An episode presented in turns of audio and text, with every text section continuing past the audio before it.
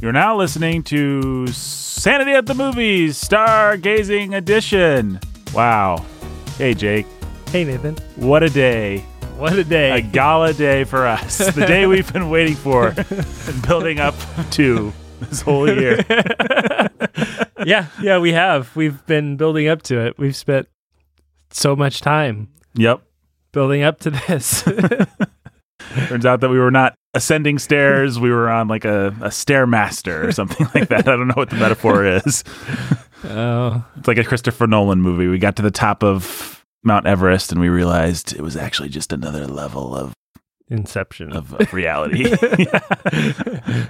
if that was a stupid metaphor, then don't blame me. My brain is pretty fried from this thing that I just experienced, which was, of course, Star Wars Rise of Skywalker. Jake and I both just saw it, separate screenings. And we are going to do like a big, you know, fully digested Star Wars Rise of Skywalker review some other time when it hits t- home video. We'll do we'll do a, an episode that'll stand in the lineage of our other Star Wars episodes. right now, this is hot take territory. We've not even calibrated on it. No, we don't know what the other person. I'm guessing Jake's about to say you got Citizen Kane, you got Rise of Skywalker, you got Casablanca. Obviously, yeah. Two of them are good, and one of them. one of them's Casablanca. No, uh, one of them's What a good joke. What do you want to say? What do you want to say about this movie, Jake? What are your thoughts? What's your hot take? Or, or you, what do you, what do you, how do you want to enter into? The, uh, first of all, spoilers. Maybe we should both say a sentence so that people can have a sentence and then they can turn it off if they haven't watched the, the darn thing yet. Listen, if they haven't watched the thing and they're listening to a to us Mhm. review, they really think that we're going to do a spoiler-free review for them.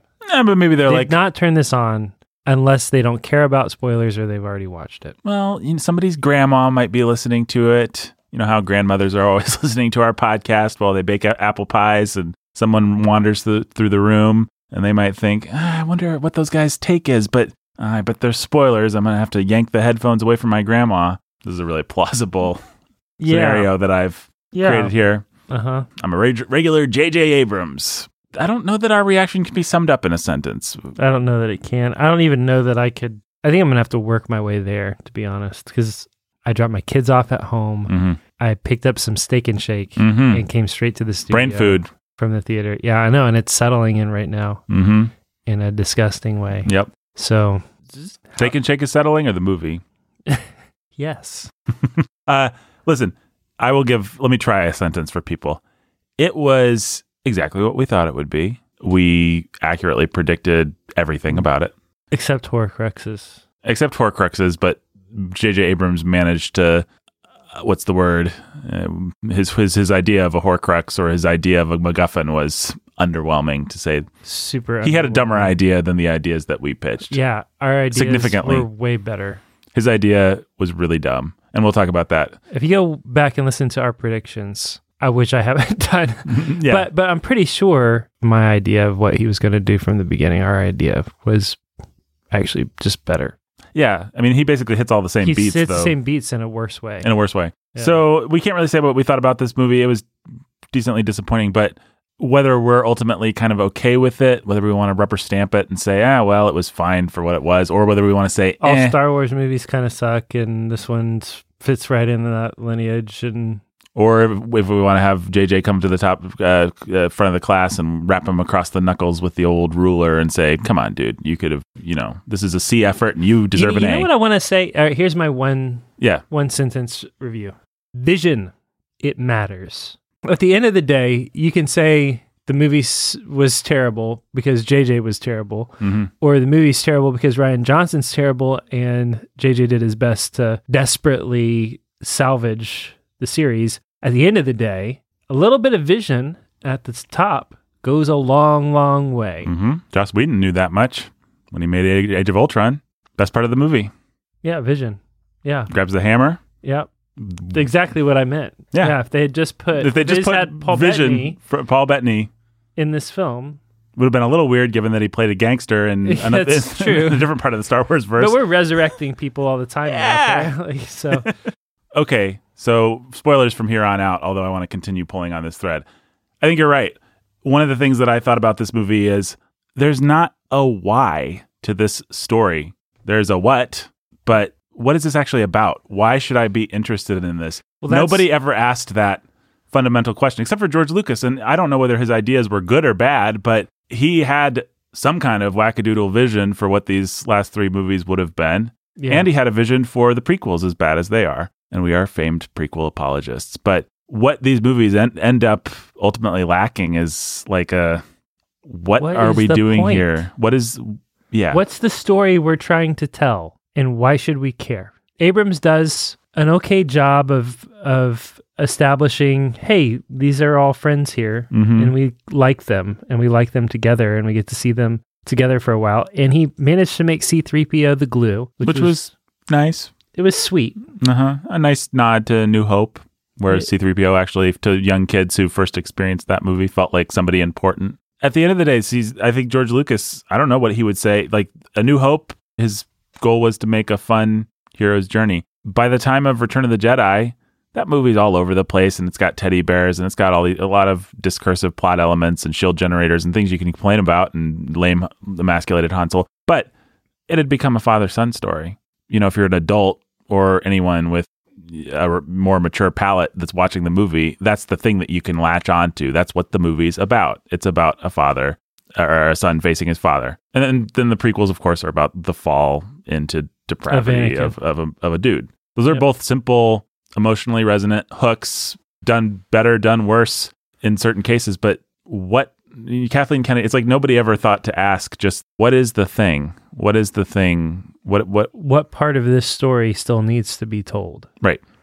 I think they asked the question, how do we make a lot of money off of this property? Well, like Rogue One, I think everybody agrees that's the most successful one, despite its many, many flaws. And part of the reason is that is a hook. That is a, a why. That is a how. That is a that is something to latch onto. Oh, these were the peons that died so that something cool could happen later on. Yeah, and that was a really fun, interesting, compelling idea, and a lot of pretty well tread ground. Just not in the Star Wars universe. Right. Like every every war movie, you know, focuses in on not every war movie, but lots of lots and lots of war movies just focus in on that one battalion or that one group that had the one task to do that allowed this and that and the other thing and the other dominoes to fall Mm-hmm. other things to fall into place. Like that's the movie they made. They made a World War II movie, and they had World War II movie nods and even the cinematography of Mhm. it.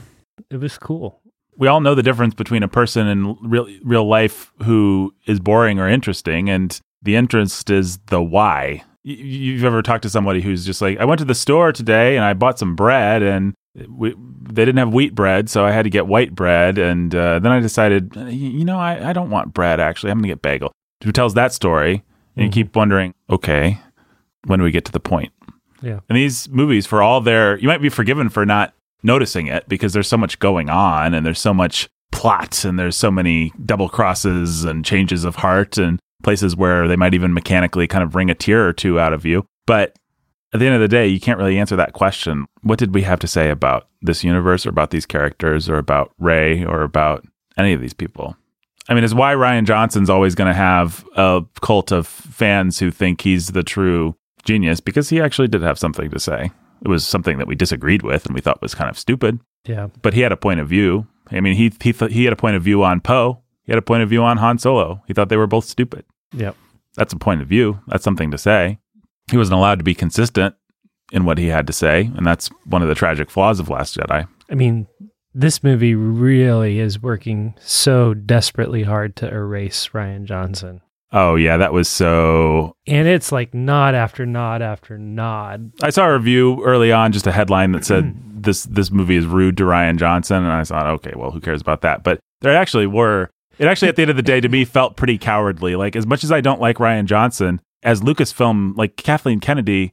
How dare you? You you don't just throw somebody under the bus like that. You need yeah, to own the mistakes of your underlings. I thought that those were the the you know the hot takes of uh, of people who wanted to read between lines, but no, this movie feels like it's sneering at Rian Johnson every chance it can get, thumbing its nose. I I mean, for goodness sake, we are well into spoilers, right? Yeah. Force Ghost Luke shows up on Yep. Yeah, this was the when big Rey throws away her lightsaber and his boom, his Force Ghost hand reaches out and catches it. And then he says, "No, that's no way to treat a lightsaber." Yeah, it's- like, a Jedi should be more careful with his lightsaber or with their lightsaber or something like that. yeah, a Jedi shouldn't give the middle finger to his previous filmmaker. I wouldn't think. There's all kinds And of then stuff Luke like comes that. out and she's like, "But this whole other movie that happened," and Luke's like, No, I was no, wrong. my idiot friend.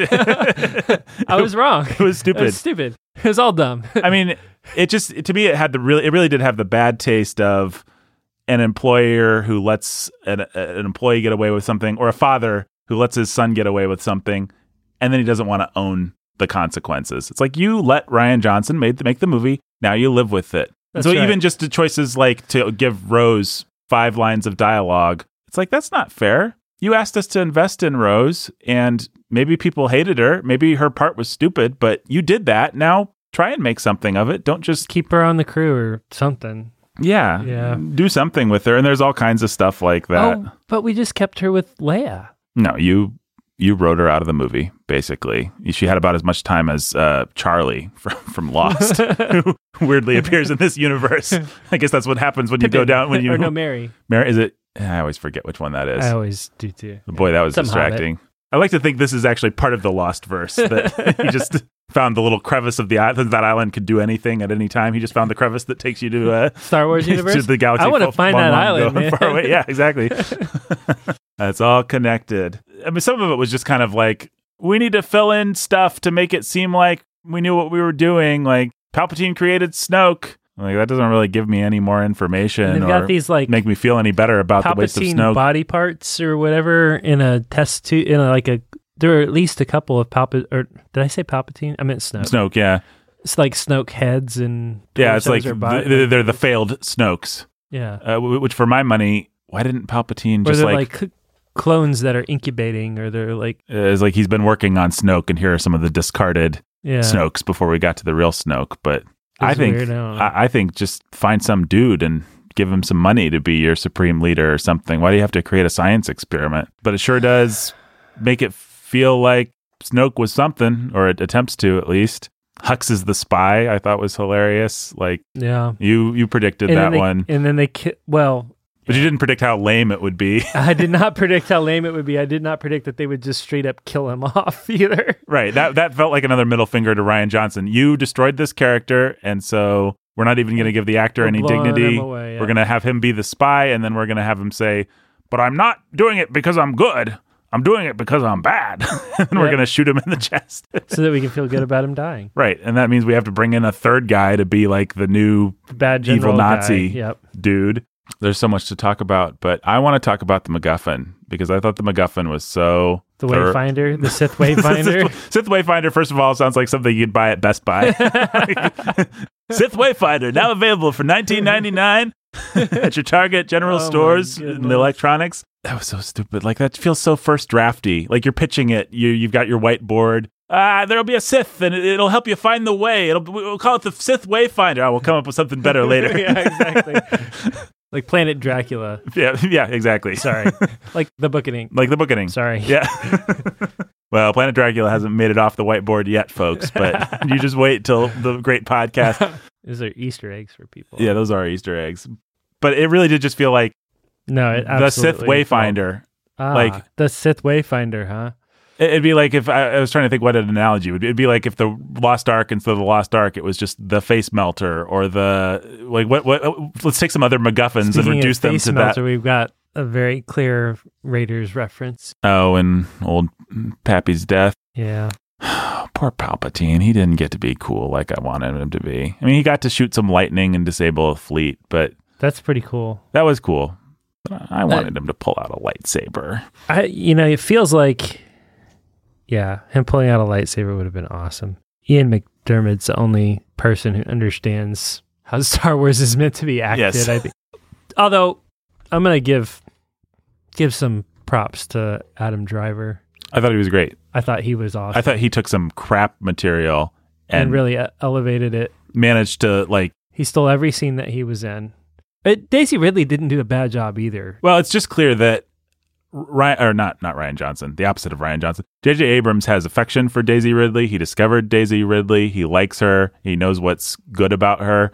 Yeah. And so he's just uh, he's just back to using her the way she should be used, which is like he has her smile. Oh, he I has noticed her that a lot too. play vulnerable instead of play tough wherever she can. He just lets her be girlish in the way that she was in the first one, and it's pretty charming. Yeah. And that's something that Rian Johnson just threw in the garbage bin for whatever reason. He just didn't want that Rey. It wasn't part of his story, and she wasn't bad in that movie, but she's she's good again here. I think. Ridley and Driver and McDiarmid, Yeah, they're all having fun. They're all there to play. they were great. Uh, especially Adam Driver was so good that after Babu Frik, he was fun.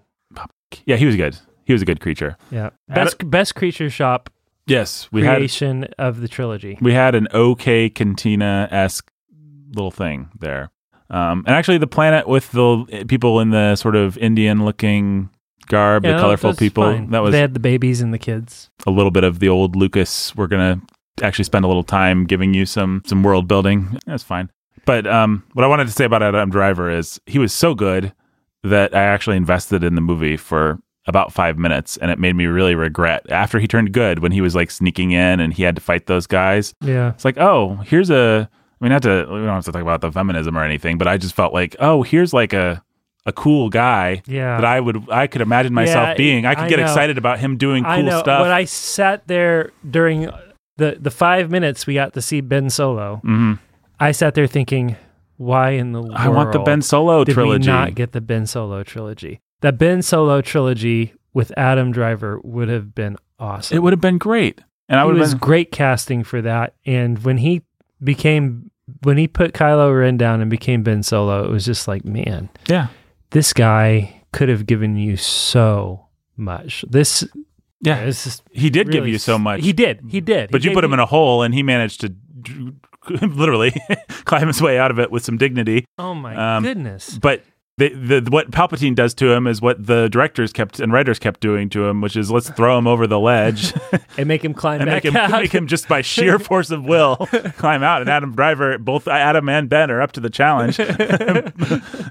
they asked him to do actually what he did to Rey. They asked him to do to the material. He had to take all of his life force and put it into it and just about kill himself. But and I really admired that. For a second, I had like a hero yeah. that I was kind of excited about, yeah. and he literally got to do nothing. Yeah. But it was just like, oh yeah, I remember when a Jedi would pull out his lightsaber and be doing stuff, I mean, and I'd be about it. excited about he it. really did nothing. He got next to Rey, hmm then he got his life force sucked out of him by Palpatine, hmm and he got thrown over a cliff. Yep. And then Rey manages to get up and zoop zoop Yep. Yep. Yep.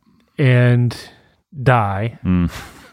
And then Adam Driver gets to come back and restore her life force with his, and then disappear as a force ghost who doesn't show up strangely at the end before we can get in the back and forth of who's going to give each other's life force up. No, you live. No, Yeah. you live. No, you live. And they got a little kiss. See, I I, I knew that. Kiss like, and the smile. they, yeah, seeing him smile, like Yeah, it was was- like, oh, I like, like this we've guy. not seen a smile from him yeah, the entire movie or the entire uh, trilogy. And then all of a sudden it's like, man, he's a charming guy. I think he just bought two hours of my time because I think I'm going to watch that marriage story thing, which I don't want to watch because I know it's going to be depressing as heck and all about divorce and just Yeah. like a miserable slog. But I have so much respect and affection for Adam Driver at this point I've point. really I not watched any other Adam Driver films, but yeah, I I felt like you know what? Here's a guy that's worth watching on screen. yeah, this is just a good actor. That's all Yeah. there is to it, and a likable actor actually. Yeah. and they really haven't done you could really have just done something really special with him with the Kylo Ren thing I think like tell that story make it good make it the anti Anakin I mean we're we're going to spend the rest of our lives pitching alternate versions of this but or at least the Oh, foreseeable my. podcast future feature, pitching alternate versions of this but Kylo Ren what he's asked to do is change and be redeemed for absolutely no reason Leia, yeah Leia why didn't she send out the cosmic hug like a long time ago. a couple of years ago she could have saved everybody a lot of trouble well, it was going to kill her. Yeah, well, it was going to save the galaxy, so send the cosmic hug, Leia. Or just get on a ship and go give him a real hug. Anyway, Adam Driver actually pulls that off. He sort of makes you feel it, sort of, because nobody could actually pull it off.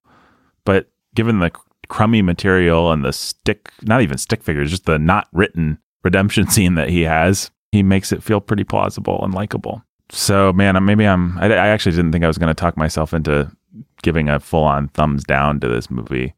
Well, let's see if we can talk our way out of it. Let me Yep. try to talk our way out of it. hey, Star Wars movies are all kind of terrible, Nathan. Yeah. And what you want is fun and lasers and laser swords. Yep. And be honest, did you have any tears come at a certain point in this movie? At any point in this movie? Once, twice, sure. Has that happened in any other Star Wars movie you've ever watched? I mean, it's happened in Coke commercials. I'm an easy touch, but your point is granted. Okay. So, were the lightsaber battles cool? Yeah, they were pretty cool. Were the starship fights and the laser A lot of eye candy. Okay, so it had a a lot of eye candy. Did that give you fun worlds with people and new creatures and cool stuff like that? Eh, I'm a little less sold on that one, but sure. More than I would have gotten by staring at a wall at home. Did it give you more emotion than most Star Wars films? Um, I'd love to grant you as much devil's advocacy po- potency as possible, but I'm not sure whether that's true or not. Rogue One actually made me cry more than this. Um, The Skywalker saga. oh, I don't know that it barreled me back to the kind of uh, on the edge of my seat that I had when I was a kid and Han Solo was going into carbonite or Luke was Vader's father. Uh, strike that, reverse it. Um, But you're not a kid. I'm not a kid. As an adult, you know, I mean, it made it had more emotion in it than the Last Jedi. That's for sure. Of the three, it's probably the most emotional. Okay, so they made a movie that brought it all to an end. It was fun. It was, I don't quite want to say fast paced. I want to say fast. Mm-hmm. The pacing and the fastness are kind of two different Yeah, creatures that maybe we should talk about. it had a lot of things happening. Had a lot of things happening.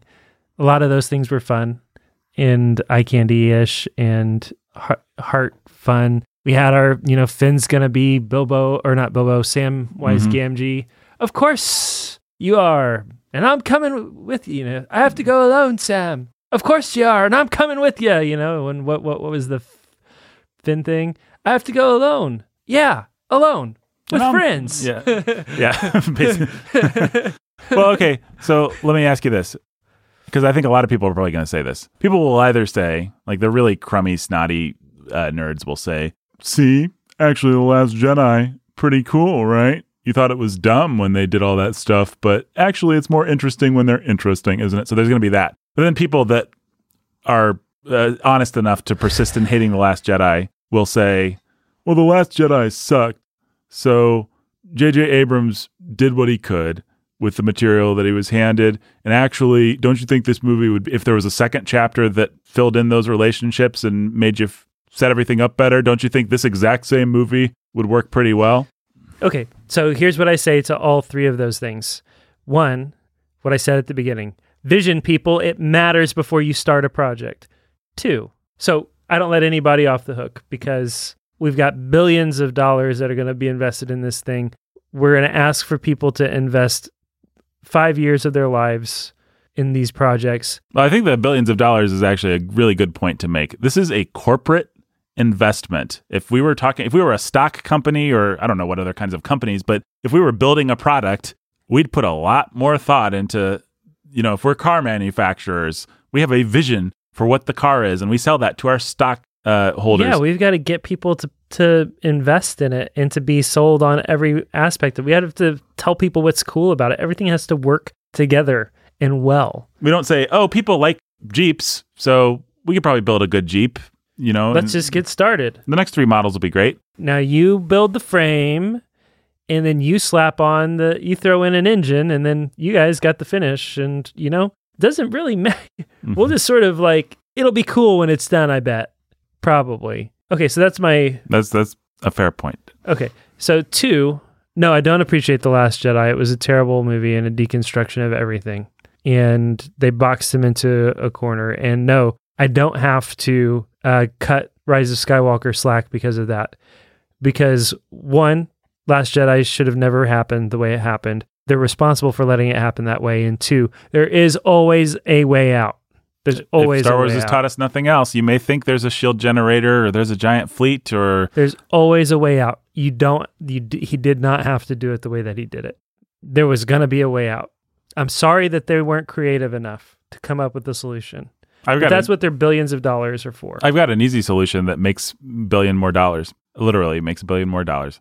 Last Jedi stunk. We have to do lay the groundwork for part three that we f- failed to lay. So let's do two more movies. yeah, that let's was my. let's do another middle chapter Well- to set everything up good or, or well, I should say, and then then let's do the big finale and let's make a billion more dollars that way. Exactly. I was thinking this. I've been thinking this uh, same thing the whole time. We said it's a trilogy. Johnson screwed it up. We pivot.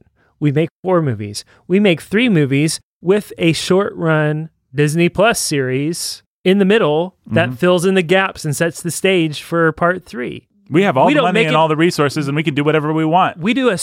We want to maintain that it's a trilogy. Okay, we do a Star Wars story Mm-hmm. like Rogue One or Solo, and we find another way in. Like there are so many ways. If if you want to accept that you cannot solve all these problems in one movie, which still I don't think you have to accept. I think there was a way to do it in one movie. I'm not sure what the way it was. But let's just say you wanted to make it easy on yourself, But if you wanted to make it easy on yourself, and make more money And make more money in the keep It, process. keep reiterating this. just make an extra movie or or make another Disney Plus series or whatever. And this is a and and kick Skywalker down the line. Who cares? People will be upset for a year, two years. Maybe they'll be upset. Except that maybe you're giving them extra content. Except that when it's done and it really pays off and you've really built a, a great story, like you win in the end. and you continue making money off of it. You have to build these things with an eye to the legacy, actually, because I you, mean- you can make a billion dollars on a release when it comes out. People will see it. with an eye to a legacy. I mean, how stupid! I texted you a screenshot of Disney Plus's ad Mm-hmm. to me yesterday, and it's like Marvel, and there's Captain America, and Nat Geo, and there's Jeff Goldblum, and Star Wars, and there's Darth Vader. Darth Vader. He doesn't show up No, no, at all. No, it doesn't. we get a cameo line from James Earl Jones, but it's Palpatine speaking in the third movie of of this trilogy, and we get some breathing noises in a Force Vision in the first movie, and we get a little Vader mask. That's it's just like you know we were talking in our last Jedi episode or whenever I don't know when or where we were talking about this. Maybe we weren't talking on mic. I don't know about how all the all the Darth Vader stuff on sale at Walmart and Nathan was like, I'm holding out hope. If they're selling the Vader stuff at Walmart, it's because Vader's maybe going to be in the movie. You know what? There's a, I know why they were selling Vader stuff at Walmart.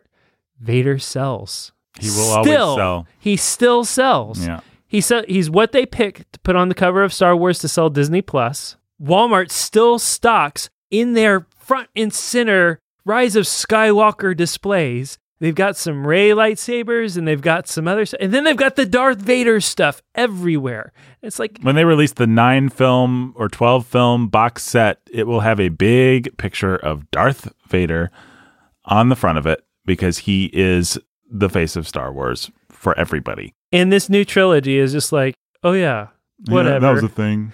whatever.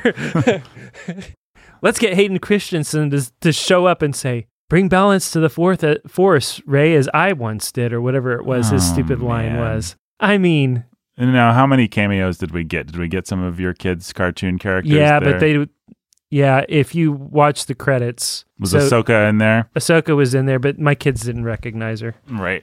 Well, why would they? It was. It was just all, like over. whispery, you know, voices and, you know, layered on top of each other. And I thought for sure, They had the throw perfect setup to throw some to the fan kids, man. service throw a in bone there. to the kids. You know, make this great big scary movie with people's faces melting off. Mm. Throw a bone to the kids. Don't make them read the credits to see that Ahsoka was in there. Well, I mean, when it, when the, when the rebel fleet or whatever showed up at the end, it felt like if the portal scene in Avengers happened and then a bunch of random Wakandans walked through.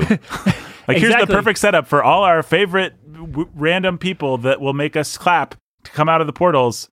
You go back and you watch that portal scene, and or if you don't want to do that, click on portals in Spotify. hmm and listen to the soundtrack and then listen to how many times what's his face has to give a fake ending because more to people are walking. extend yeah. that soundtrack because there's just going to be they're just going to like take all the time in the world to give you every single person you care about popping through those portals and put give them all enough FaceTime. and you don't care that in real life if this was a real thing that's happening Thanos is like concentrate all fire on the portals like Yeah, you yeah, know they no. don't get to come out and strike a heroic pose one at a time that doesn't matter because emotionally, what you want to happen is you want to see your guys. And it doesn't matter if you guys are the Guardians or Spider Man or the Wakandans or They're going to make sure no one in the audience is shortchanged. that's right. Everybody there is going to get something from the characters they have loved most and invested most in.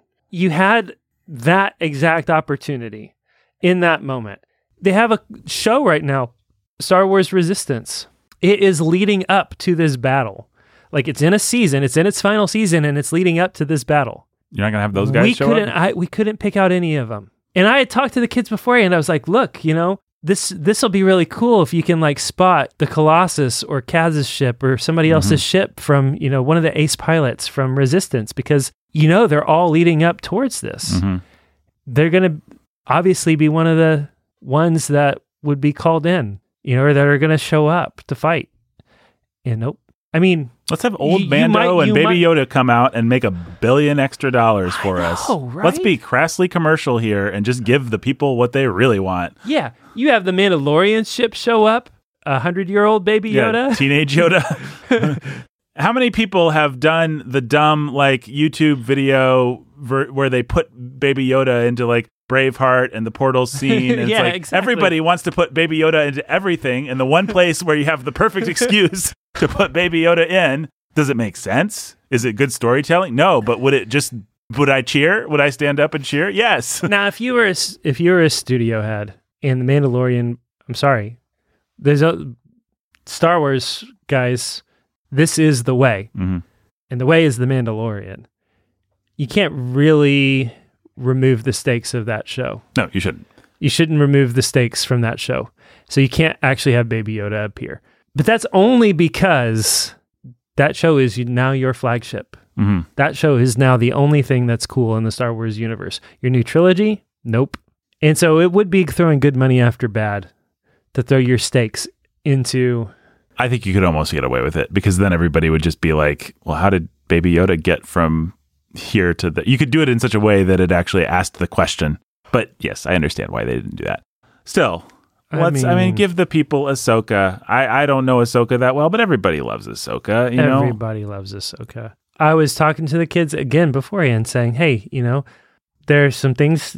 Okay. This is the last of these movies. Some fun things to look out for. Look out for the ships. Listen for the call signs that you know. Look out for the ships. The ghost, which they, the ghost they made fairly obvious in one or two places hmm listen for call signs. We know from some of the cartoon shows, you know, the Phoenix Squadron is the, are rebels and they have their, their call signs are Spectre 1, Spectre 2. But some of that would have been cool. I know they're really old and they're all dead by now or whatever, but who cares? Give the kids something, right? Mhm. And then when the fo- Force Ghosts show up, you may see somebody that you know. You may hear somebody that you know. Listen and see if you can hear somebody that you know and love. You know, you might hear Ahsoka, you might hear Kanan, you might hear Ezra, you might hear Qui Gon or Mace Windu or whoever else characters are less invested in, but still. And it turns out you can go back and realize that you heard all of those. But what good is fan service if you have to work for it? Exactly. You know, like conceptually, this sounds like seems like it would have been really cool, but they didn't actually give me anything that felt cool. No, In the you moment. could you could pick out Mace Windu because Samuel L. Jackson is that distinctive, and you can pick out Yoda. Once you start layering in different men's voices, you can barely know that that's Obi Wan or Anakin. Yeah, I mean, I really wasn't actually sure coming out of the theater whether Anakin was in there or not. I mean, I knew that there was a young man kind of voice, but I mean, to me, it's it's such a swing and a miss. It's like doing an Indiana Jones movie and the whip scene is off screen, and then you're told how cool of a whip scene it would have been, or something like that. I, I don't even know what the analogy is, but it's just it's such a missed opportunity. And it negates the lesson of the Vader scene in Rogue One, which is give us a nice juicy piece of fan service at the end and we will forgive you an awful lot, actually. But Nathan, Kylo Ren force choked the guy and threw him on the ceiling. So And you never the lightsaber fights were cool. You never told me why I needed to care about Kylo Ren or the lightsaber fights. Actually, the light- Because it's Star Wars and lightsaber fights are cool and I came of age with the prequels, and those had really cool lightsaber fights. And apparently, we're not allowed to do fun, cool lightsaber fights anymore. It all just has to be people hacking at each other with like with battle swords. broadswords. Yeah, with broadswords. I, I mean, Rey does some flips, and she's she's uh, she's They more do, super. They do some super jumps. Yeah, she does some super jumps, and I was glad to see that. the The fight on the Death Star that's in all the posters and everything is is is cool. You don't get anything that I think is going to join like the top five Star Wars lightsaber fights. I mean, we we can be nerdy enough to just do the math right now, right? Darth Okay. Maul. I'm, I'm sorry. I, bookmark this thought. Kylo Ren's last words. All right, Kylo Ren's last words bookmarked. Five five best lightsaber fights go. Darth Maul. That's number one. That's number one. I'm gonna put Sidious and Yoda in there because I love that scene. Sidious and Yoda is great. You know, even with Christopher Lee looking dumb, that was an awesome when Yoda comes and fights Oh sure, yeah, of course. after Count Dooku has whooped both Anakin and Obi Wan. Mm-hmm. So we got two to go. I mean, there's Grievous and Obi Wan, and then there's also Anakin and Dooku where he lops off his head. Yeah, that's a cool little fight. And you could put the I'm kind of tempted to put Palpatine's office in there, not with Samuel L. Jackson so much, but when where Palpatine just, just, like, whips his destroys just destroys three or four Jedi there. Kit Fisto and a couple other guys. or yeah, that's great. That's the kind of superpower I want to see in a Star Wars movie. Some of the best lightsaber fights are in the animated stuff. We've got two Sorry, slots, guys. so let's put Darth Maul and Obi Wan. Obi-Wan's final battle. I don't think we can keep that off. Yep. And I'm gonna put. I mean, there are so many, so many good ones, but I really like seeing Sidious fight, Mhm. and I thought Sidious's battle with Maul and Savage Opress was pretty cool. Yep, I've seen that scene on YouTube multiple times, and it is an awesome scene. And that's the Sidious that I wanted to see this time. If he just pulled out a lightsaber and fought Rey, I would have been so much more excited about that than lightning. Like eh, you're gonna have, you're gonna bring Ian McDiarmid back, and then you're gonna have him literally hooked up to a life support machine, and kind of the only element of Sidious he's allowed to play is the ghost demon element. He, he gets to cackle a little bit, but I really think Ian McDiarmid just did a good job in those prequels and developed a character. And I like Yeah. that character. And Yeah. this wasn't a sequel to that character. It was a sequel to the guy from Return of the Jedi and only the most striking aspects of him. And now we've got this like, we have all this like transferring of life force Yeah. stuff that we've introduced into this universe.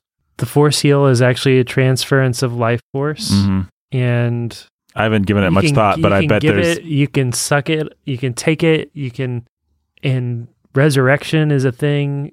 that probably creates all kinds of plot. Which, by the way, So the problems. dumbest J.J. Abrams, like, we apologize for something dumb that Rian Johnson did. The, the most blatant, besides Luke catching the lightsaber, there was the they they threw in a random line like, "Well, we could just pull a holdo thing." That was one in a yeah, million. that was actually really hard, and you can't usually do that. Yeah. Okay, thanks for explaining it. Yeah, that solves a lot of problems there.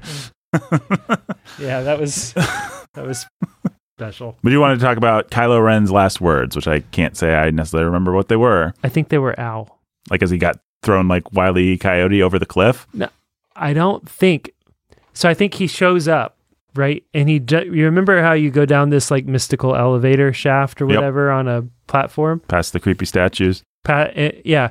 So Rey had already done that, so he like has to jump all the way down there, and he like lands on a statue or on a chain or something like that, and he says, "Ow." I don't know that. He, does he say another word? Uh, he probably says like Rey or I think they just show up. They finish their little circle duel, Mhm. and then Palpatine is like, "A dyad in the Force, a new Deus Ex Machina, where I can come back." Another thing, dyad in the Force. Yes, uh, it's been centuries since this has happened. We've never heard of it before. We just we're making up words. Well, that's the other thing about this movie is Now I could, that means I can suck your life force and be fully restored to my full powers. And George Lucas, for all his faults, and there are many, like midi chlorians is the perfect example, bad example of what I'm talking about. he likes to fill out, fill in the lore, sometimes in stupid Yeah. ways, but there are ways that enable other people to do more with the material. This movie does not feel like it was written by a sci-fi or fantasy fan with any real interest in the mechanics in all the stuff that kids and nerds like to argue about. It's like it's like the Holdo maneuver. We want to know why you can't usually do that and why Yeah. she could do it in that one case. Now, of course, it's all nonsense, but it's fun nonsense. That's the yeah, jo- that's the joy That's of what it. you leave to the nerds to figure out. Like, but simply having a character say, "Oh, well, you can't actually do it all the time," that's not as much fun as saying, "Oh, well, we don't have the hyper." actually.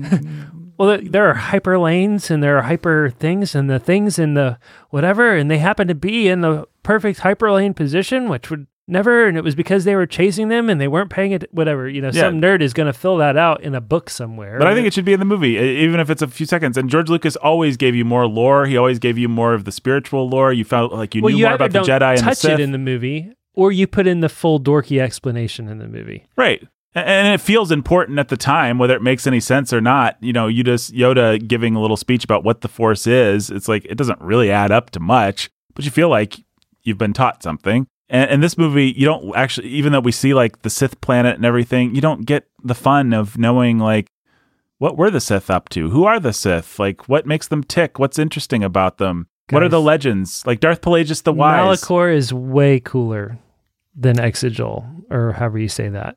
Like, Exegol sucked. Malachor is a Sith planet with a massive Sith temple, and it is so cool and fun and scary and neat.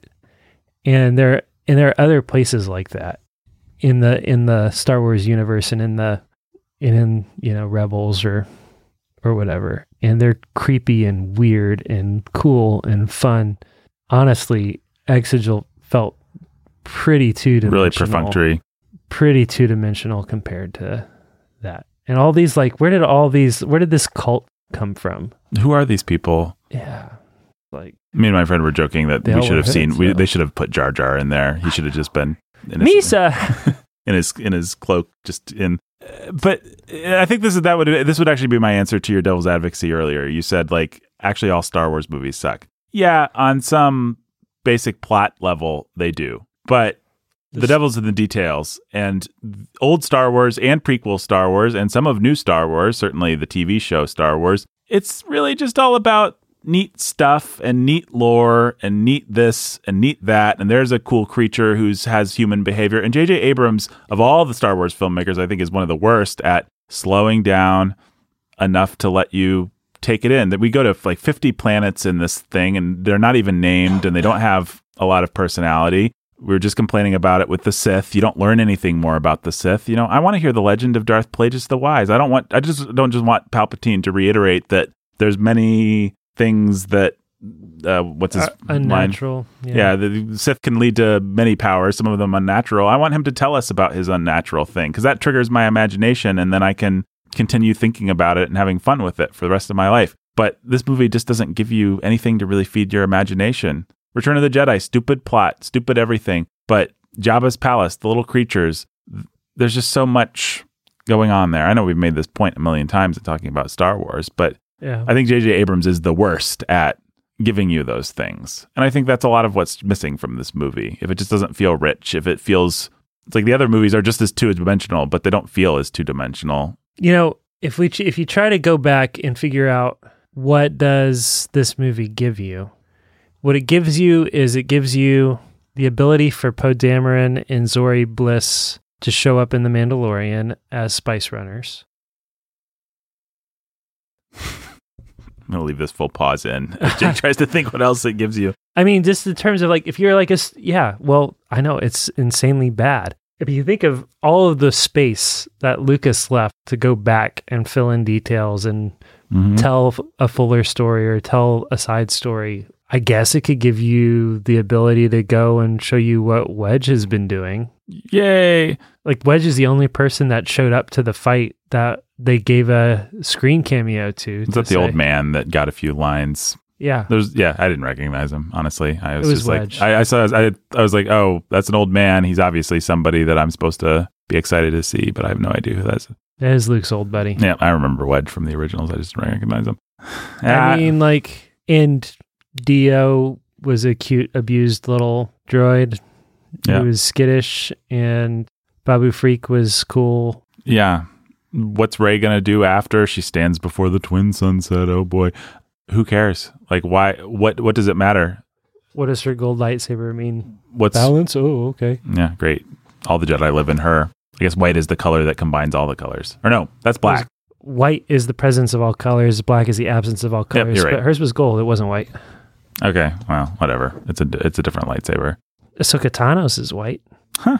After she leaves the Jedi Order. See, that's the kind of fun stuff that no one will be saying about this movie. Yeah. I don't know. I just uh, there were so there were guys sitting behind me. These nerds. Uh, it sounded like Walter and Gary from Our from Sound of, our Sound of Sanity sketches. People know those characters. And the guy just kept making snide comments the whole time, like, "Oh well, Palpatine's shooting lightning." You know, he was just saying that the whole time, Oh my. and it made me want to like the movie to spite this guy because he was just being dumb. Uh, Like his whole criticism of the movie, and a lot of the criticisms that I think like we'll the see. guy I saw that sat in front of me during in game who kept saying, "Called it, Called it, yeah. called it, called it." Okay, everybody called it. You guy, guy, you're not, you're not clever. You're not smart. Yeah, like he called. He called. uh Oh, my favorite one was when uh Sam, like he was like making his predictions in the movie. So Sam crackles over the radio and says, "On your left," and he's like, "Sam's going to come out of a Doctor Strange portal," and then he does. And he's like, "Called it." It's like, what the heck? How stupid do you have to be, like, to think that that was that was it. yeah. you were that smart? Like, um, but yeah, so Um, these guys, yeah, these guys were just making those kinds of criticisms, and to me, those are the wrong criticisms. You don't just, and I'm sure we some of what we've said could be accused of this uh, over all of our Star Wars reviews, but what you don't want to do is do what I think these guys were doing, which is, oh, pepperonis on the pizza, and it's like, dude, you're in a pizzeria, you ordered pizza. What on earth did you expect? This Yeah. is a Star Wars movie. Oh, good versus evil again. Yeah. oh, the bad guy died. really, really, Star Wars is. Oh, Palpatine pulled his signature move out. yeah, Palpatine shot lightning. Really? oh, Poe Dameron in another spaceship. How does he keep getting all these TIE fighters, I wonder? oh, the heroes mostly survived and the bad guys died. Really original. Oh, now one thing that they could have rolled their eyes about is restoring C3PO's memory. This movie was short no of stakes. short of Ben Solo, who we all knew wasn't going to make it. no stakes. No consequences. No stakes, no consequences. None of our heroes had to die. Very much the Harry Potter mold. And that, well, J.K. Rowling was at least smart enough to kill a bunch of likable side, characters, which gives her we couldn't even some lose weight. Finn and or Lando Yeah, we couldn't even lose Chewbacca Lando. Lando. or Admiral Ackbar is about the closest we've come in this saga to losing somebody that we're like, aw. Thank you Rian Johnson for your courage. Yeah, thank you, Rian Johnson. Uh, well, so those guys that were sitting behind, Nathan, Leia in this movie and Luke in the last movie. yeah, unlikable homeless man with blue milk sloshed on his beard died. That was a real tragedy. oh Uh, my goodness. and Luke and Leia were the worst, worst, worst part. so Mark Hamill shows up. He's wearing a bad wig, even worse than last time. It's so bad. It's so bad, and he's still maybe He's to put his on another credit. thirty pounds. He's put on another 30 pounds. He's still kind of trying to play the Rian Johnson, like snarky Luke. He's trying to kind of make it all work, or He's- or J.J. Abrams is, or somebody. He- Somebody's trying to balance the force there. like, yeah, it Doesn't work. yes, He does not have the chops, guys. no, he's just not a good actor. And then Carrie, poor Carrie Fisher. They had like nine lines of dialogue from random cutscenes, and you can just feel the mad lib of it all. You can feel Oh, them writing dialogue that the other characters can say. It takes you out of it. Like, why did they? Yeah, it's really it's just kind of embarrassing. They could have started with a funeral scene for her that we never saw, and we would have felt more emotion. I think I would have at least. I would have. yeah, it was just I don't know what they. we're asked to invest in her as kind of a, a Jedi master, which we always knew they were going to do, but it doesn't work. It's not who Carrie Fisher was. It's not who she is. It's not who Leia, as portrayed in these movies, has been. She's just not Master Leia. She she she never will be. I'm sorry. Yeah, it was super awkward when Rey called her master. That was very awkward. All the Carrie Fisher scenes because they were, and I know they were are expecting us all to cut them a bunch of slack, but you know you can either find a way to do it well Or don't or do just it. don't do it. Well, that's what I wanted to say to the guys behind me because I feel like those guys are kind of the enablers of Rian Johnson. They're like, "Oh, pepperoni on a pizza," and then Rian Johnson's like, "It's not a pizza; it's a hot dog." They're like, "Thanks." And Because pizza's stupid. I'm like, "But I'm in a pizzeria, you idiot! I paid for pizza. Don't give me a hot dog. That's not clever."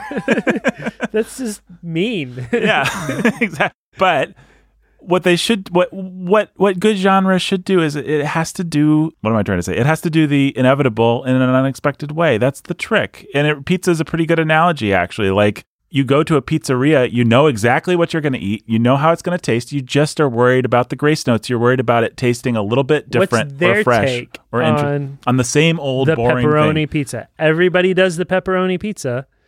What's this restaurant? Is it their crust is super thin and crispy like matzah, or is it like thick deep dish, or is it like the seasonings on the crust, or is it like seasonings in the sauce, or what is it that makes th- this pepperoni pizza different?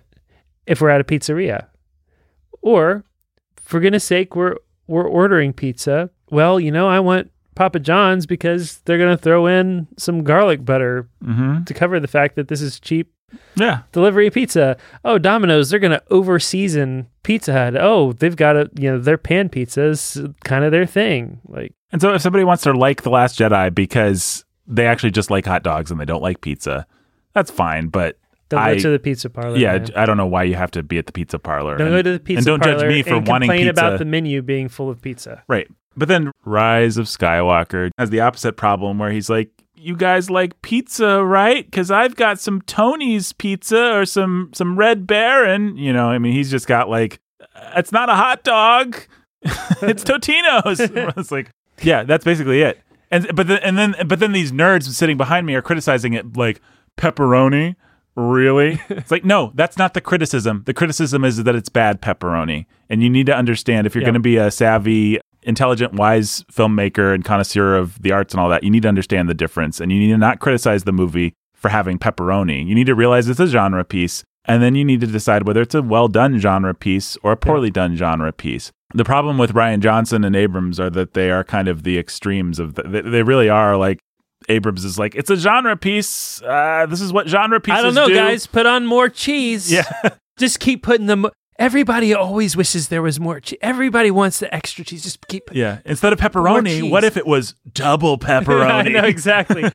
let's make it triple pepperoni with triple extra cheese, and let's just like layer it. So fresh bed of cheese and a whole bed of pepperoni, and then another layer of cheese, and then another layer of Right. pepper. And we're, let's just see how high we can make that stack. Because why not? That's what people want, right? We actually just want good pizza, JJ. Like, Just- is it turkey pepperoni or is it like pig pepperoni? Because we like pig pepperoni a little bit better.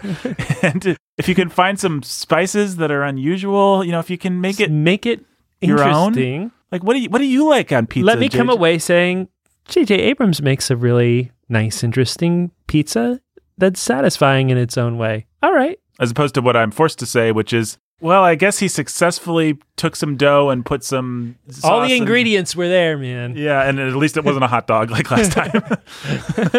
I mean, this is Have kind of run this analogy into the ground yet? it's, I think it's a good analogy. I think it gets at a lot of what the way I think about this. At least, you know, you're watching Thor Ragnarok, and it's like, well, this is a Thor movie, but it's a really this is a funky pizza. You know, they Yeah. he put some uh, uh, what what are those Hawaiian things called? Uh, Pineapple? yeah, put some pineapple on the pizza. That's fun. don't I haven't had pine- pineapple belongs on the pizza.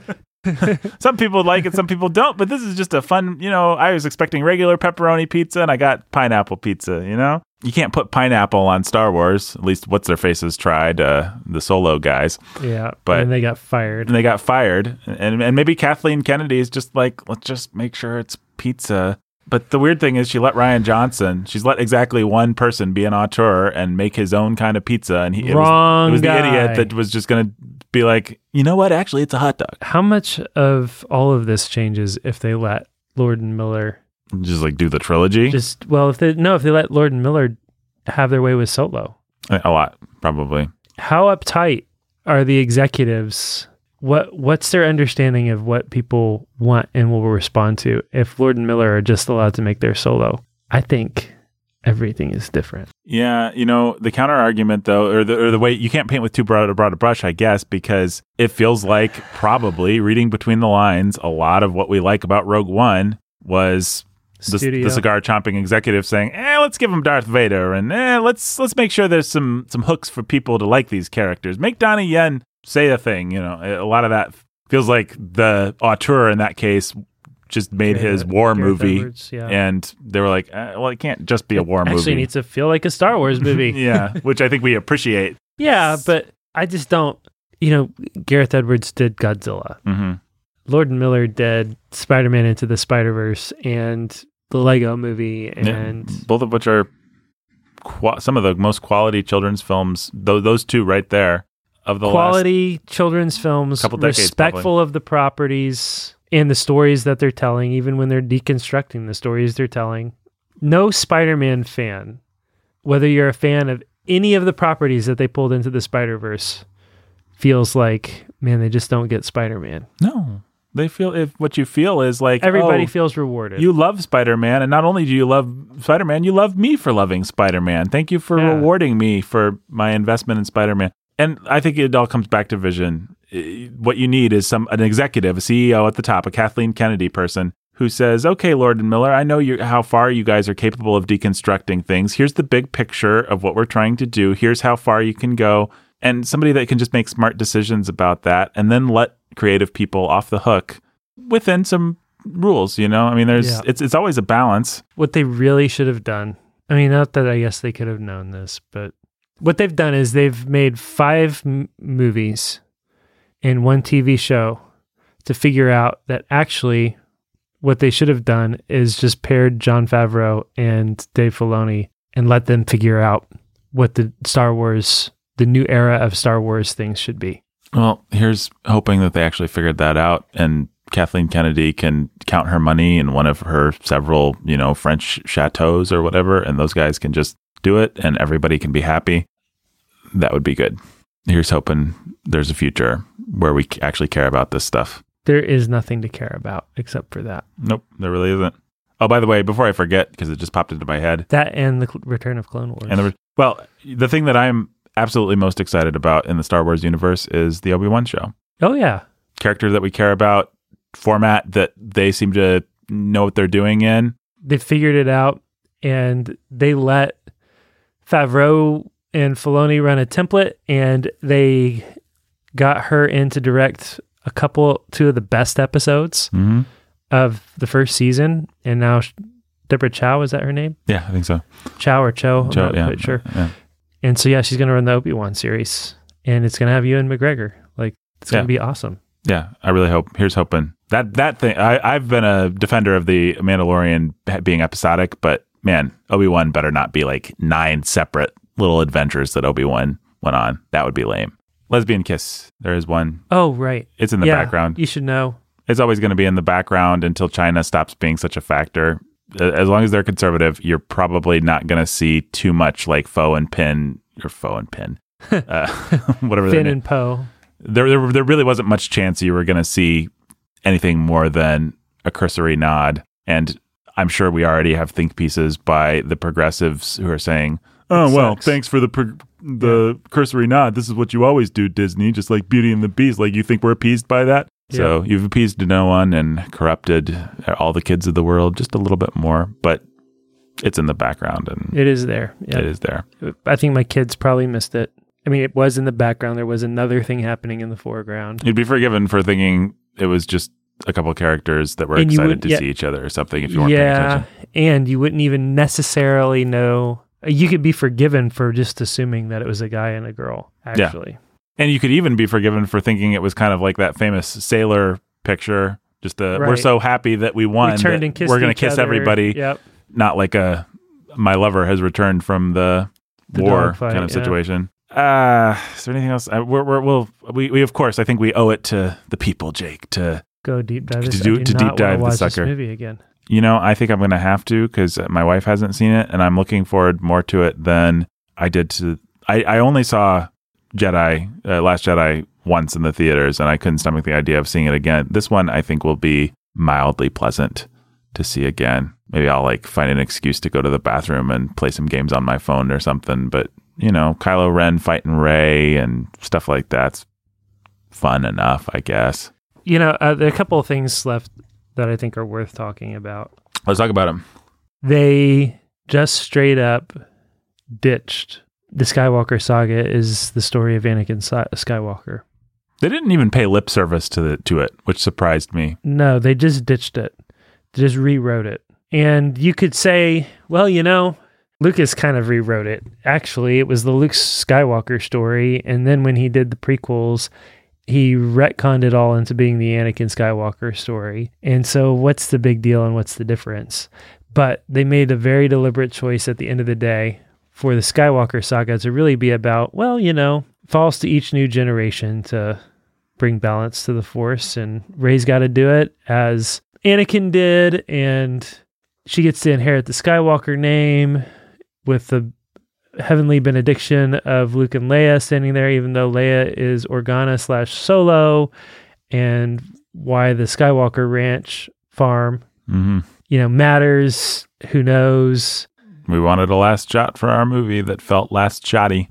Uh, I mean, why and why didn't Ben Solo show up there as a Force Ghost since he Force Ghosted? Oh man, and I thought that they could have at least given us a why didn't nice crowd Anakin, of people. Why didn't Anakin Force Ghost show up at all? Like, I was disappointed. I was genuinely disappointed not to have a Hayden Christensen cameo. yeah, As crazy as that would have sounded. we managed to get a Harrison Ford cameo, and he ain't even Force Ghost. It was like, and then they just sort of like waved their hands and said, "You're just my memory." Yeah. Oh, that was lame. It was like, was like- some kind of children's Saturday morning thing. Uh, like what the heck? I mean, I know Star Wars invented the cliche of the mentor talking in your head, but that was pretty silly. And by the Oh way, Harrison God. Ford looks like he's going to be a Force ghost before too long. He's he's getting up there. Oh man, Not not quite the dash. I don't mean to be crass about that, but he's just he's just old. And and for that matter, so is Lando. I mean, yeah. it's not always all that inspiring to see your childhood heroes be in their 80s. I'm I'm, I'm sorry. I don't, I don't mean to be a youthist. I don't think I am a youthist or an ageist or whatever, but it's just not that much fun to see people who you know as dashing heroes be old and creaky and unable to do things. I mean, if you follow the saga out, you have a Jedi, the Jedi, the time of the Jedi, the time of the Republic, the Jedi Council. Shmi Skywalker is a slave, and as a son born into slavery, she gives up her son at a young age so that he can have a better life as a Jedi. Anakin is taken away from his mother, is denied, is told he's not allowed to love. He rebels against it. He marries Padme. They have some babies. Padme dies. He's betrayed by absolutely everybody along the way. He loses his Padawan, his little sister. He they make so many missteps with Anakin. Anakin turns to the dark side. Anakin's son comes back, redeems him. They defeat the Emperor. And then, but the Emperor wasn't really dead Yep. all that sacrifice meant nothing except it enabled them to pass the baton slash lightsaber on to Palpatine's granddaughter. And so the legacy is well, families suck, but Which and, and also this is completely off topic, but who's getting into bed with Palpatine? I know, right? He's just a granddaughter. I mean, I guess that's better than clone or some of the other choices that they had, but like I'm sorry, I don't want that to just pass without explanation. I'm I'm interested. Was this like a, his wife back in the Republic days? Well, or- that's another story that's left on the table. there you go, Palpatine. Who is Palpatine sleeping with? And what's the story of Palpatine's kids? Yeah, I mean, we see his son, many and he just looks like a out there? dorky normal guy. He's Yeah. murdered. He, he's the, like the guy that traded Rey away or whatever. yeah, And he looks like young Uncle Owen. Yeah. So I guess reading between the lines, Palpatine had a normal, probably non force sensitive, lame son. I don't know why Palpatine would even let this happen. Yep. Maybe they don't have birth control in Star Wars, but I feel like Palpatine could probably figure this out. And then this guy has a very force sensitive daughter. Daughter. And Pal- then Palpatine's interested in her. De lame. But yes, your larger point to return to it, the return of the point. Um, So what's the? I think we need to bury just acknowledge that this Skywalker saga is about is the Anakin Skywalker story. We need to bury it and we need to understand a way if there's a possible way of reframing it. Not an interesting one. I mean, sure, there's plenty of ways to reframe it. The whole tril- the whole saga. Well, so I think you have to do it trilogy by trilogy. And so the original trilogy, not the prequels, but the you know four, five, and six. I think those are father and son story. Those are father and son story. Or let's say if the if, Luke Skywalker. if there's a big kind of cosmic point, it's that good will triumph over evil. Basically, that the force will balance itself out, and that evil will never get that far, but good will assert itself, and it will assert itself on a human level and on a galaxy level. And then prequel trilogy is almost the opposite of that. Don't be too cocky. don't be too cocky about how good you have it because evil's going to assert itself. It will balance out. It will always it will always rise. It will always come. And those are both If you're compelling. aware, if you're not awake, it'll take you by surprise. Don't be cocky, kid. Yeah, and that happens on a personal level and on a on a galaxy wide level. Those are both true and compelling and interesting counterpoints for the trilogies to make. The last trilogy had to be what we always said it should have been about, which is how do you put the two together on a personal level and on a cosmic level? How do you use your passions in a reasonable way? It should have been about Rey, you do have the dark side, and that's okay. Or Ky- you know, Rey and Kylo, you are two sides of the equation, and how do you actually make it work? That's a fascinating story, and that's a big question that Star Wars could answer, and and it could be terrible or it could be great, but it's where I bet George Lucas would have gone Yeah. actually, and he might may have done it terribly. I don't know, but I think seems to me the way he would think about something like that. We would have ended up with yin and yang. Yeah. And you know, yin and yang, it, it could it'd be awfully, awfully Eastern and stupid, maybe, but it wouldn't be that evil needs to. You know, the best spin on it, it wouldn't just be that we need to allow for evil. It would yeah, be or allow the evil in us to. The best spin would be to reframe dark and light altogether right. as sides of the force and really understand. You come up with a new way of framing the force, which is always sort of a lot of what's been danced around. Like, you know, the Jedi, they cultivate the light, but the light is this self, self selfless, altruistic thing. And the dark side is engage all of your passions, let the hate flow through you hmm if somebody came along and said, actually, that's a really dumb dualistic way of thinking about the force, maybe you can have healthy, balanced emotions and also have an obje- uh, objective standard of what's good. Maybe, maybe a Jedi can love his wife passionately and Be go- do it in a controlled way that allows him to be a great guy. yeah. That that that is the story that I I, I bet. I, I mean, I, th- I just think if we had George Lucas on the phone right now, he'd say, "Yeah, guys, that was the story." I think Well, it's I mean, obviously the story. I think that's obviously the story that that's what the Clone Wars is like yelling at you. Precisely. and it's why Ahsoka leaves. And it's also in Rebels. Our one awesome Jedi is a dude who's like got a girlfriend. He's just trying to be a good kind of sort of husband hmm slash father to this band of riffraff, and he he doesn't actually he's not altruistic in that sense. He's like he's one of my favorite Jedi because he's got a little bit of that. At least he starts out like what if Han Solo was a Jedi hmm right? But he's also just he's just a good guy who happens to be powerful in the ways of the force and he doesn't get too caught up in like this idea of no emotion and selflessness or whatever. He's just like I've got some powers and I use them for good because and I of course I love people and protect the people I love with them. Like what Mhm. and he dies sacrificially to protect his girl. Yeah. Well, there you go.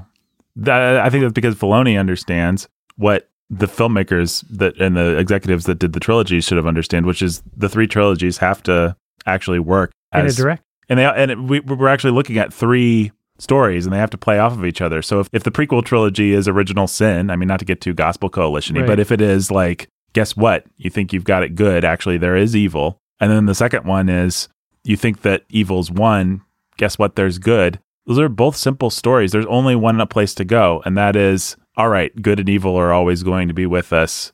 Now, what do we do with it? How do we live in a mature way? Yep. That's the big question that George Lucas, I submit to you, would have answered. And that's the question that these trilogies danced around, that this last trilogy danced around. And then it just decided to be and the only person willing to actually engage the question was Johnson. was Johnson because he's smart. Yep.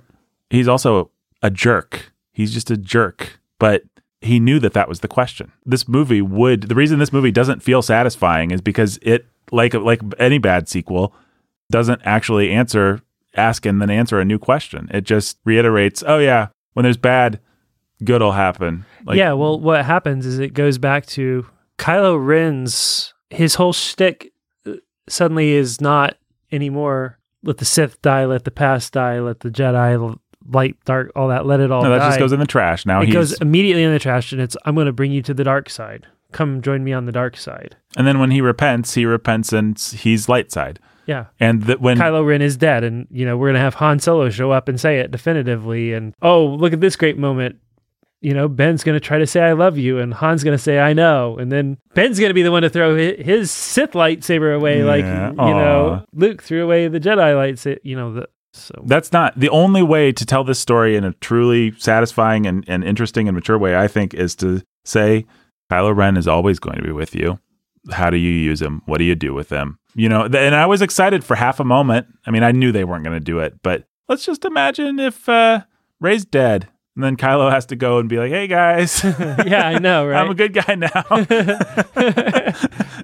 I think that would have been fun. And I would have been excited to see the animated Dave Filoni adventures of Kylo, of Ben Solo redeeming himself and learning to channel what, what's good and bad. You know, we already told a evil will out story and we already told a good will out story. So this story had to be the either.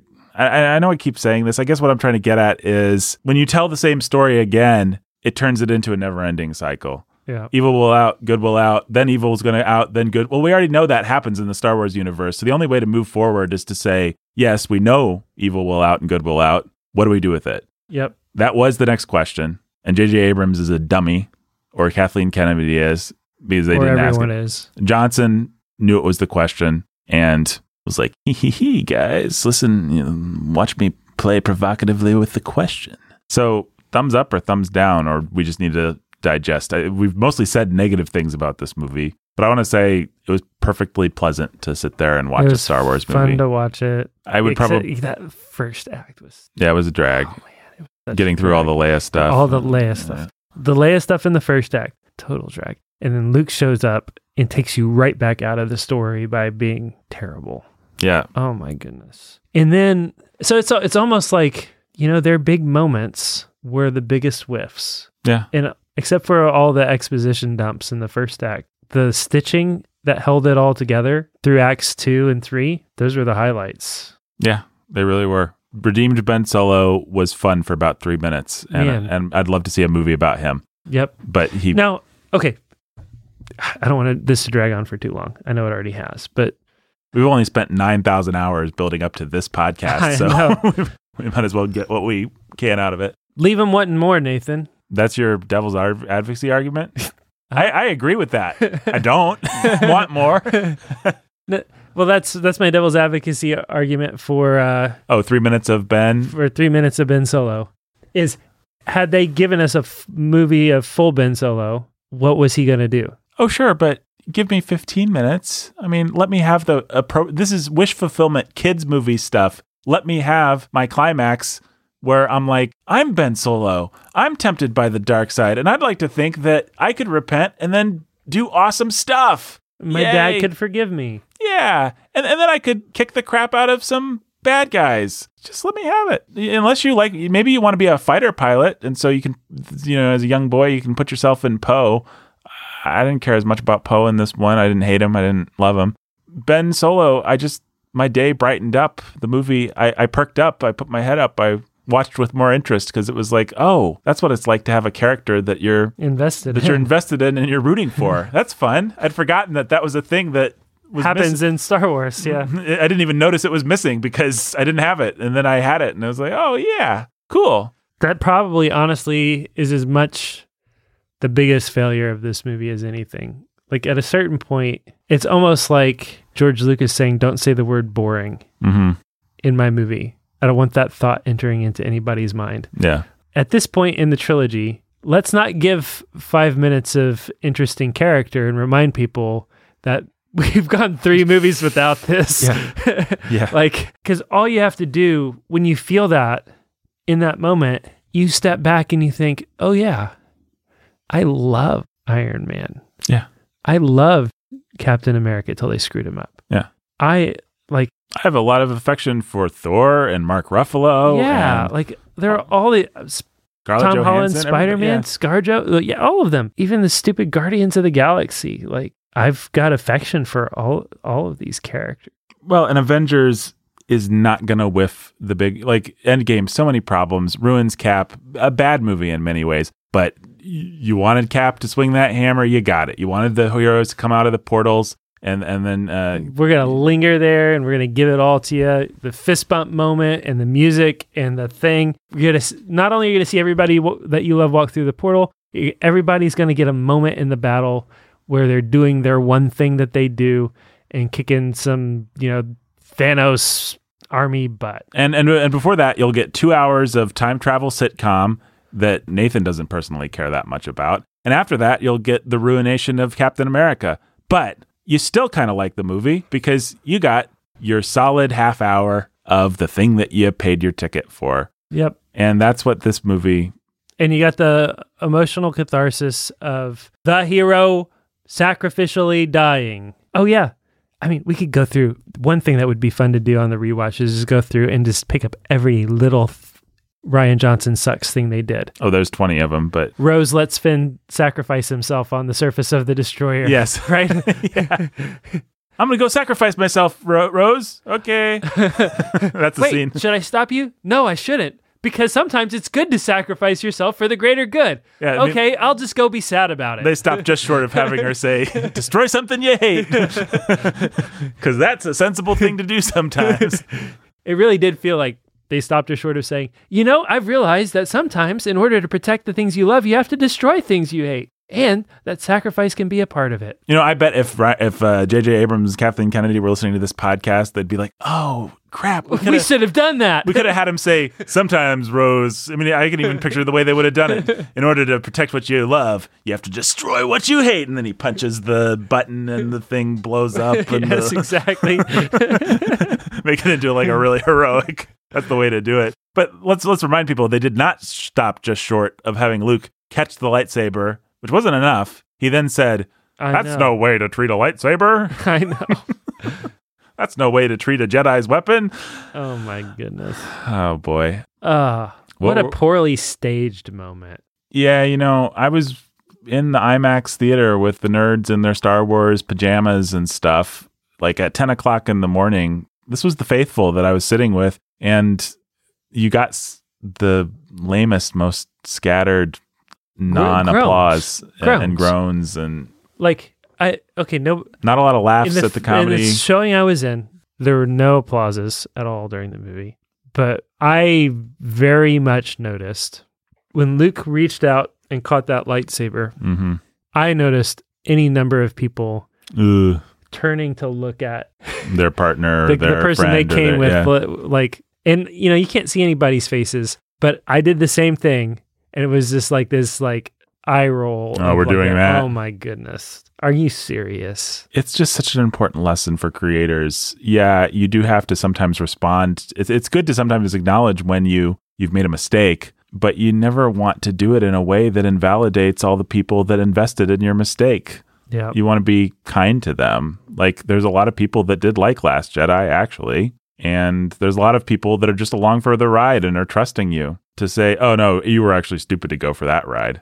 Sorry. That's just uh, that's not very classy. You sold billions of tickets to the Last Jedi. Now you now can, what you do is you li- you find a way to tell a good story and you find ways savvy ways to lean into the mistakes or show them retcon them in a way that is so subtle that it feels like they were the setup for your punchline when they weren't and yeah. There's just a classy way to do it. So there's a way there was a way i don't know what the way was exactly. I, I we've proposed a lot of stuff. Oh, sure. we could propose a lot of stuff but there was a way to make people say see i told you so. Hmm just like empire. People hated empire for what it did and it was a setup that they paid off.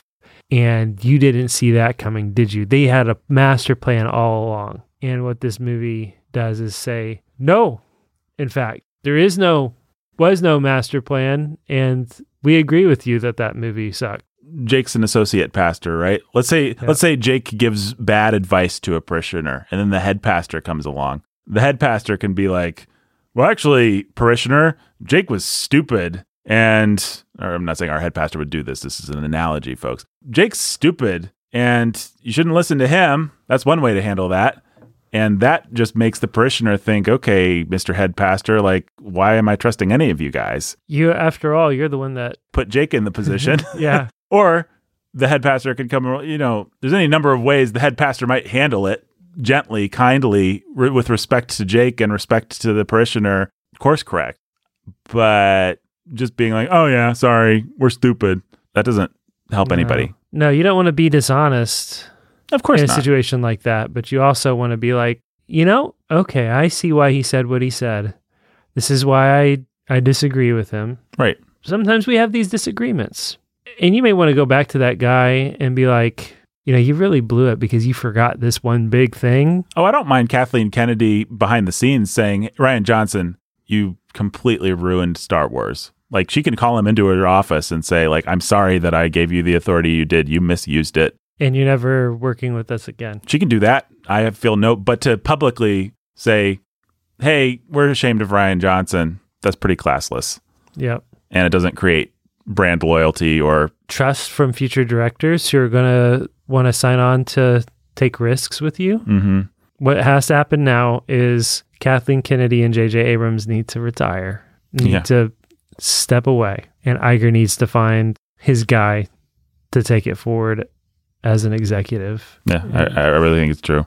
That's the only way for anybody to have any faith or trust in it moving forward. And he needs to be able to tap one way or another the Favreau Filoni team. And if Deborah Chow or Cho does well with Obi Wan, pull them in and make them the team, hmm or at least the team in name enough that, and if it, you know, if, you know, Feige's name has been thrown around and he's got all, kinds of trust and goodwill. Oh, sure.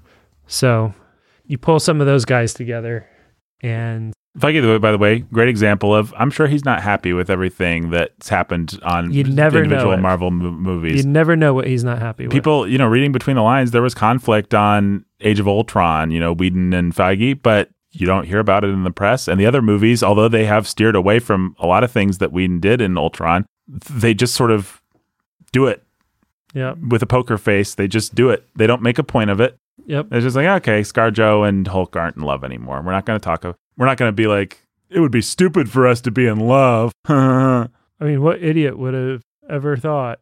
No, we're just gonna we're just gonna drop the subject because that's a classy way to handle something like that. Yeah. And if there's a way where we can fit in some tension over it that Pays off what people Pays invested in what previously. Whedon did, sure.